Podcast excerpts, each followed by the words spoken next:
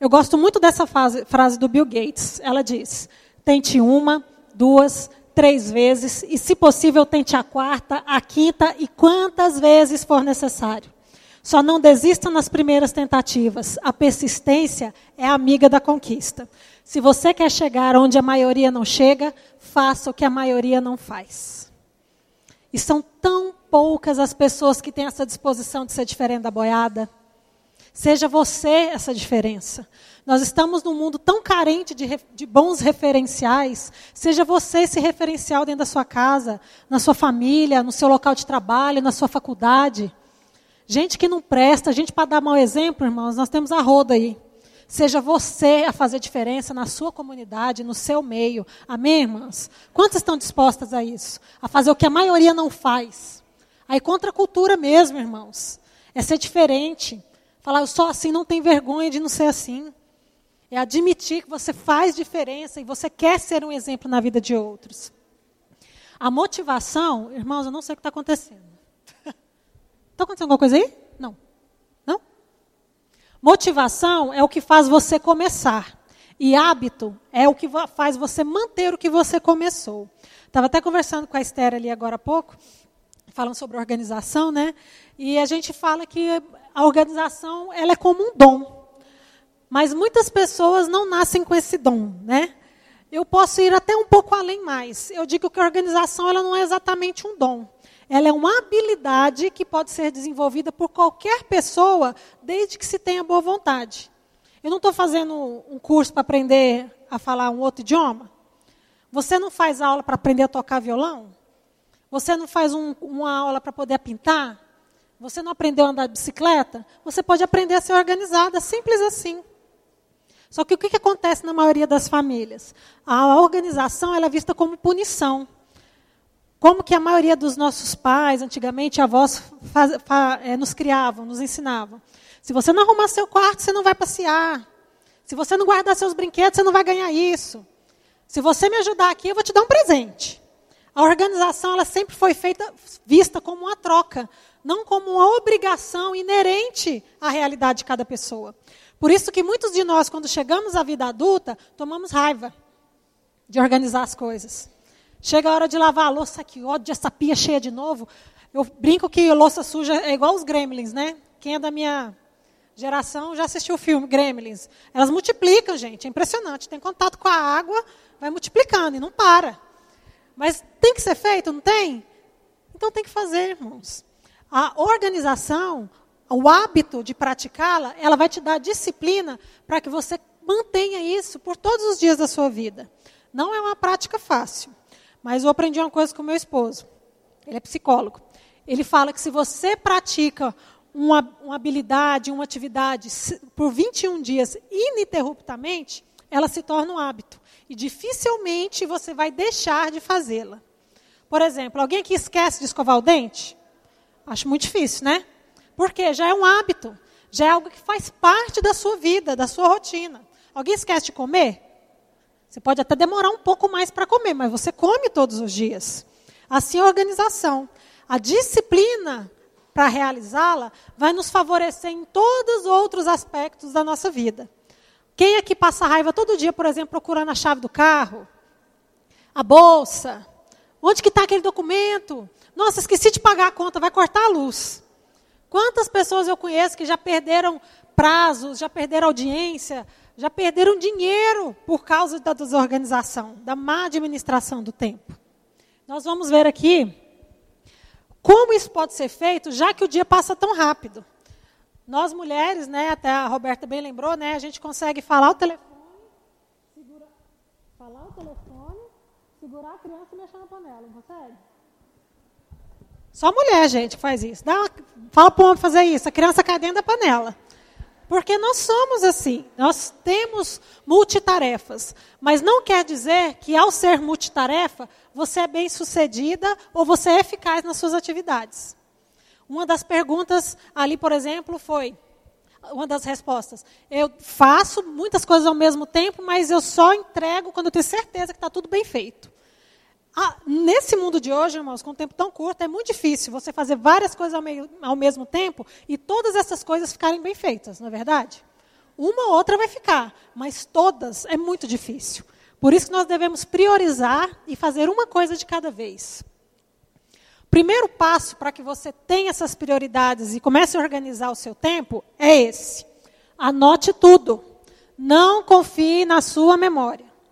Seja uma agenda de papel, seja no seu computador, ou seja no seu celular, use um recurso que vai te ajudar a, a guardar os seus compromissos. Certa vez entrevistaram Albert Einstein e perguntaram para ele por que, que ele sempre saía com a cadernetinha. Onde ele ia, ele estava com a caderneta. Perguntaram, ah, por que, que você, um homem tão inteligente, tão culto, precisa de uma caderneta para anotar as coisas? Ele falou assim: eu não preciso encher o meu cérebro com coisas fúteis. Irmão, se ele não precisava, nós também não precisamos. A agenda não é para ser um monitor, algo que vai, te, vai mandar em você ou te gerenciar. A agenda é para aliviar a carga do seu cérebro. Para que você se preocupe com, que, com a demanda que está sendo feita naquele exato momento. E as outras demandas a serem consultadas estão ali anotadas. Você não precisa ficar adivinhando todo dia que você precisa fazer. Isso não é necessário. O que sobrecarrega e às vezes nos cansa e faz chegar no final do dia com aquela sensação de improdutividade é isso. Você ficar o dia inteiro fazendo, ai, o que, que eu tinha que fazer mesmo? Ai, o que, que eu tenho que fazer agora? Ai, o que, que, eu vou fazer depois? Se você tem tudo anotado, a curto, médio e longo prazo, você já se programa para aquelas atividades. Ter uma fonte de consulta é fundamental para alcançar seus objetivos. Você precisa colocar no papel. Já foi comprovado, irmão, irmãs é, estudos comprovam que se quando você visualiza, você realiza mais do que se você ficar tentando adivinhar o que deve ser feito. Não consigo usar uma agenda, Bárbara. Já tentei. Esse ano, por exemplo, quem começou a usar e já parou? Eu sei que às vezes para algumas pessoas é uma tarefa muito difícil. Então, eu fiz um post no blog escrito assim, ó, uma ajuda para quem não consegue usar a agenda. Lá tem uma planilha para você preencher, desculpa, para você imprimir, deixar guardada na sua casa para você usar todos os dias de sufoco que você tiver. Segundo passo, crie uma rotina e não procrastine. Que, que é procrastinar? É empurrar com a barriga. Depois eu faço, depois eu ajeito, depois eu ligo, depois eu resolvo.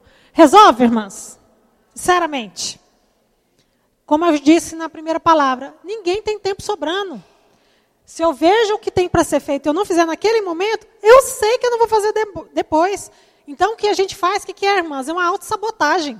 Você sabe que não vai fazer depois e mesmo assim deixa de fazer. Isso é se auto-sabotar. Não faça isso. Por exemplo, uma, uma, disciplina que eu adquiri que eu faço, nem que eu vá arrastada. Cheguei em casa, fiz um jantar, fiz um lanche, fiz alguma coisa. Eu não consigo dormir com vasilha, com louça suja na pia. Não porque a louça vai ficar suja na pia, mas porque no outro dia de manhã eu acho tão desagradável acordar e ver a cozinha bagunçada. Vocês entenderam? Pelo benefício do dia seguinte, que eu lavo a louça do dia anterior. Vocês estão me entendendo?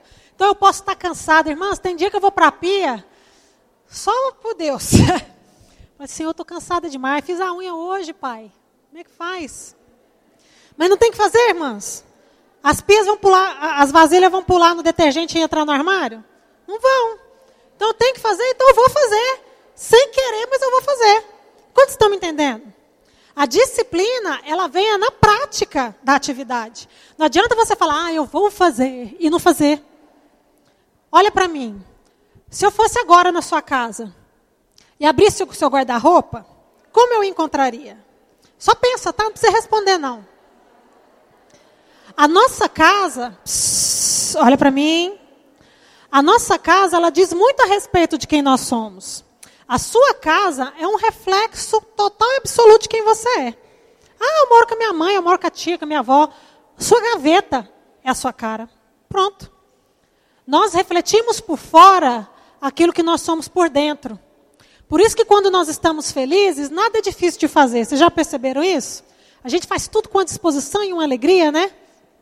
Mas mesmo quando não estamos felizes ou dispostos, as coisas precisam ser feitas. Pela procrastinação, que acontece isso aqui. A gente vai procrastinando, procrastinando, e quando vai ver, quer fazer tudo ao mesmo tempo. Aí, o que, que acontece? A gente fica estressada, mal-humorada, rabugenta e desconta em todo mundo que está perto da gente. As atividades, irmãs, não são difíceis. O que é difícil é o acúmulo delas. Se você acumular, vai ficar difícil. Mas se você fazer na hora que precisa ser feito, não vai ficar difícil. Faz o teste. Terceiro ponto: administre bem a sua casa. Quando tudo vai bem em casa, o restante dá certo também. A nossa casa é um reflexo de quem nós somos. Vocês estão me entendendo? Mas isso é muito sério. Lá no blog tem um checklist de organização e limpeza doméstica. Eu fiquei muito feliz esses dias. Eu recebi e-mail de, de, várias pessoas do mundo, de, de várias partes do mundo, falando que estão aplicando isso aqui até a empresa. Então, gente, o checklist lá tem passo a passo para você limpar e organizar a sua casa. Quer tirar foto? Pode tirar. E o segundo é montar um cardápio semanal. Quem aqui que é responsável pelo preparo das refeições da família? Eu brinco que todo dia, né, eu, abria a porta do, da geladeira e falava, hum, o que, que eu vou fazer hoje? Ah, mas eu queria fazer tal coisa, mas não tem tal coisa. Ah, não vai dar tempo de ir no supermercado. Ah, mas eu não vou pedir para a vizinha. O que, que eu vou fazer agora no almoço? esse tempo que eu perdi ali tentando imaginar o que, que eu iria fazer, somando ao longo da semana, dava pelo menos 40 minutos perdido procurando o que fazer. Falei, quer saber? Eu vou montar um cardápio. Todo domingo eu pego, eu até comprei um, até postei a foto dele, eu comprei um cardápio de imã na Tokstok, eu deixo ele na lateral da geladeira. Aí todo domingo eu olho a minha geladeira, olho a minha dispensa e anoto lá. Segunda, Arroz, feijão, bife, salada. Terça, é, sei lá, estrogonofe. Quarta, panqueca. E, vou, e descrevo lá tudo de acordo com o que tem e o que eu vou comprar, por exemplo, no próprio domingo ou na segunda-feira. Para que na segunda eu não me preocupe com nada referente à alimentação. Se a alimentação está programada, bem definida, é uma tarefa menos para você se preocupar. É uma responsabilidade a menos que vai te pesar durante o seu dia a dia.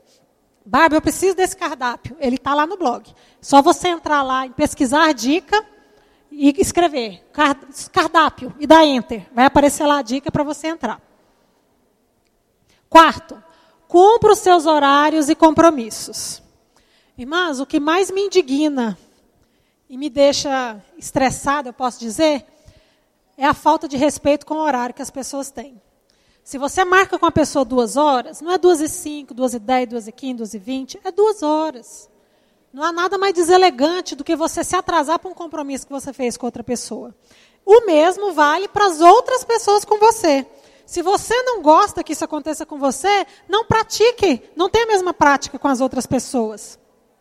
Essa frase do Eugênio Mussac é muito, é muito importante. Pontualidade é uma virtude, não dá para discutir. É a primeira característica das pessoas confiáveis. Respeite os seus compromissos. Shhh. Quando você cumpre os seus horários, você não acumula demandas.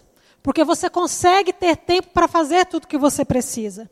Se você tem um tempo curto, por exemplo, para preparar a refeição ou organizar a sua casa, Monte a sua rotina de acordo com o tempo que você tem disponível.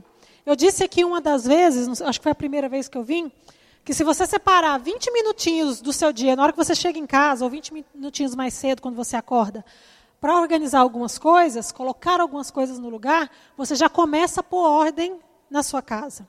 É uma frase que todo mundo identifica a mim. Tudo na sua casa tem que ter uma casinha para morar. O que bagunça a casa são sem teto, né, Lala? é a sua bolsa que você joga no sofá, que não tem casinha. É o seu computador que fica jogado na mesa, é outro sem, é outro sem teto. É o seu brinco, seu colar que você joga na estante na hora que você chega em casa. Seu sapato que você joga lá no canto do quarto. É tudo sem teto. Na hora que eles acharem uma casinha, você vai ver que nada mais da sua casa vai ficar fora do lugar. Faz o teste e me conta. Quinto passo. Gente, eu queria que vocês prestassem muita atenção nisso que eu vou dizer. Assista no YouTube os vídeos do Christian Barbosa. E eu gostaria que quem tivesse condições adquirisse esse livro. Quem quiser vir aqui ver ele depois, A Tríade do Tempo. Um modelo comprovado para organizar sua vida e aumentar sua produtividade e seu equilíbrio na família, no trabalho e na vida. Gente do céu. Quando eu vi esse livro, eu fui pesquisar sobre o autor. E eu me, me encantei pelo trabalho dele, pela forma dele de. Vou até mostrar a fotinha dele aqui. A forma dele ensinar sobre a administração do tempo. Por incrível que pareça, ele era um péssimo administrador. Ele era super desorganizado. Só que ele sempre foi um nerd. Aqueles meninos muito estudiosos. Para vocês terem uma ideia, com 14 anos a Microsoft contratou ele. E ele é brasileiro, tá, gente? E com 20 e poucos anos, ele era dono de uma empresa imensa. Só que ele começou a adoecer. Ele teve problemas seríssimos de saúde devido à má administração da vida. Não comia no horário certo, dormia pouco, não tinha tempo para nada, não tinha lazer, era extremamente sedentário. Aí o médico virou para ele e falou assim: Cara, você vai morrer cedo. Do jeito que você está conduzindo sua vida aí, você não vai durar muito tempo, não. Você precisa organizar melhor a sua vida e priorizar a sua saúde. Foi quando a ficha dele caiu. Falou: Eu preciso fazer alguma coisa. O que, que adianta eu ter dinheiro, ter fama, ter tudo e não ter saúde? Foi quando ele começou a usar a agenda. Foi quando ele começou a se programar, se planejar, até se tornar hoje na maior autoridade do país sobre gestão do tempo. Se você digitar o nome dele lá no YouTube, Christian Barbosa, você vai ver vários vídeos dele. Ele agora abriu um canal no YouTube também, onde ele coloca vídeos curtos de um minuto, dando dicas para você gerir as suas atividades, organizar o seu tempo em várias áreas da vida. E abrindo um parênteses, eu tive uma grata surpresa. Em junho, é, eu vou ser palestrante no maior, no maior evento de organizadores profissionais do mundo, em São Paulo. É Deus, irmãs. É Deus. Vai ser dia, do, dia 13 de junho, orem por mim. Aí eu fui ver a grade dos palestrantes, ele é um dos palestrantes. Aí eu falei, Jesus, eu vou conhecer o homem. Aí eu mandei um e-mail para ele, né? Ele esse, recentemente ele lançou um curso na internet gratuito, online, com ele. Eu fiz o curso, tudo foi maravilhoso. Ele vai abrir depois o curso, de novo, mas pago. E eu troquei algumas informações com ele. Ele falou: Não, me procura lá, vamos conversar. Eu falei: Jesus. Então, assim, ele é uma pessoa humana, acessível e totalmente próximo ao público. Eu só queria te dar uma dica para você que vai comprar o livro. A mesma dica que ele me deu. Leia primeiro o capítulo 6. Quem sou eu realmente? Ele vai falar sobre identidade. Irmãs, eu ainda não sei, mas eu tenho por mim que esse homem é crente. Ele fala muito de Deus e ele vai entra numa intimidade assim que só uma pessoa que conhece o Senhor para poder falar eu não estaria indicando esse livro se ele realmente não tivesse feito diferença na minha vida. Então, se você tem dificuldade com essa administração do tempo e precisa melhorar essa gestão, eu te aconselho a comprar esse livro. E não é comprar falar assim, um dia eu vou ler ele. Estabelece uma meta, vou ler em 10 dias. Vou ler em 15 dias. Se você não fizer isso, você não lê. E é um livro muito gostoso de ler, pelo menos para mim foi. E para isso, eu, eu, eu baixei um vídeo dele, falando sobre tempo livre não é tempo disponível. Gente, no dia que eu ouvi essa, ele falando essa frase, eu falei, cara, é isso. E eu gostaria de compostei muito dessa, dessa, desse vídeo dele, porque até nas férias eu me sentia culpada por estar ociosa. Eu achava que até nas férias eu tinha que estar produzindo. Eu me sentia culpada por estar à toa. Alguém sente isso quando está à toa? Sente culpa? Falava, gente, mas eu tenho que fazer alguma coisa, eu não tenho nada para fazer mesmo. Eu ficava angustiada. E não é isso, irmãs. Tem hora que a gente tem que tirar esse tempo para investir na gente mesmo. É ir para o salão, é não fazer nada. É se dar o prazer de curtir a casa. Vamos lá para frente. Seis. Busque sabedoria em Deus. Nós falamos muito sobre isso no primeiro tópico, eu gostaria de compartilhar esses versículos com vocês. Provérbios 2,6. É o Senhor quem dá sabedoria, a sabedoria e o entendimento vem dele. Provérbios 3, de 5 a 6. Confie no Senhor de todo o seu coração e não se apoie na sua própria inteligência. Lembre de Deus em tudo que fizer e ele lhe mostrará o caminho certo. Provérbios 3, 21 a 26. Filho, tenha sempre sabedoria e compreensão e nunca deixe elas se afastarem de você. Elas lhe darão vida, uma vida agradável e feliz. Você caminhará seguro e não tropeçará. Quando se deitar, não terá medo, o seu sono será tranquilo a noite inteira.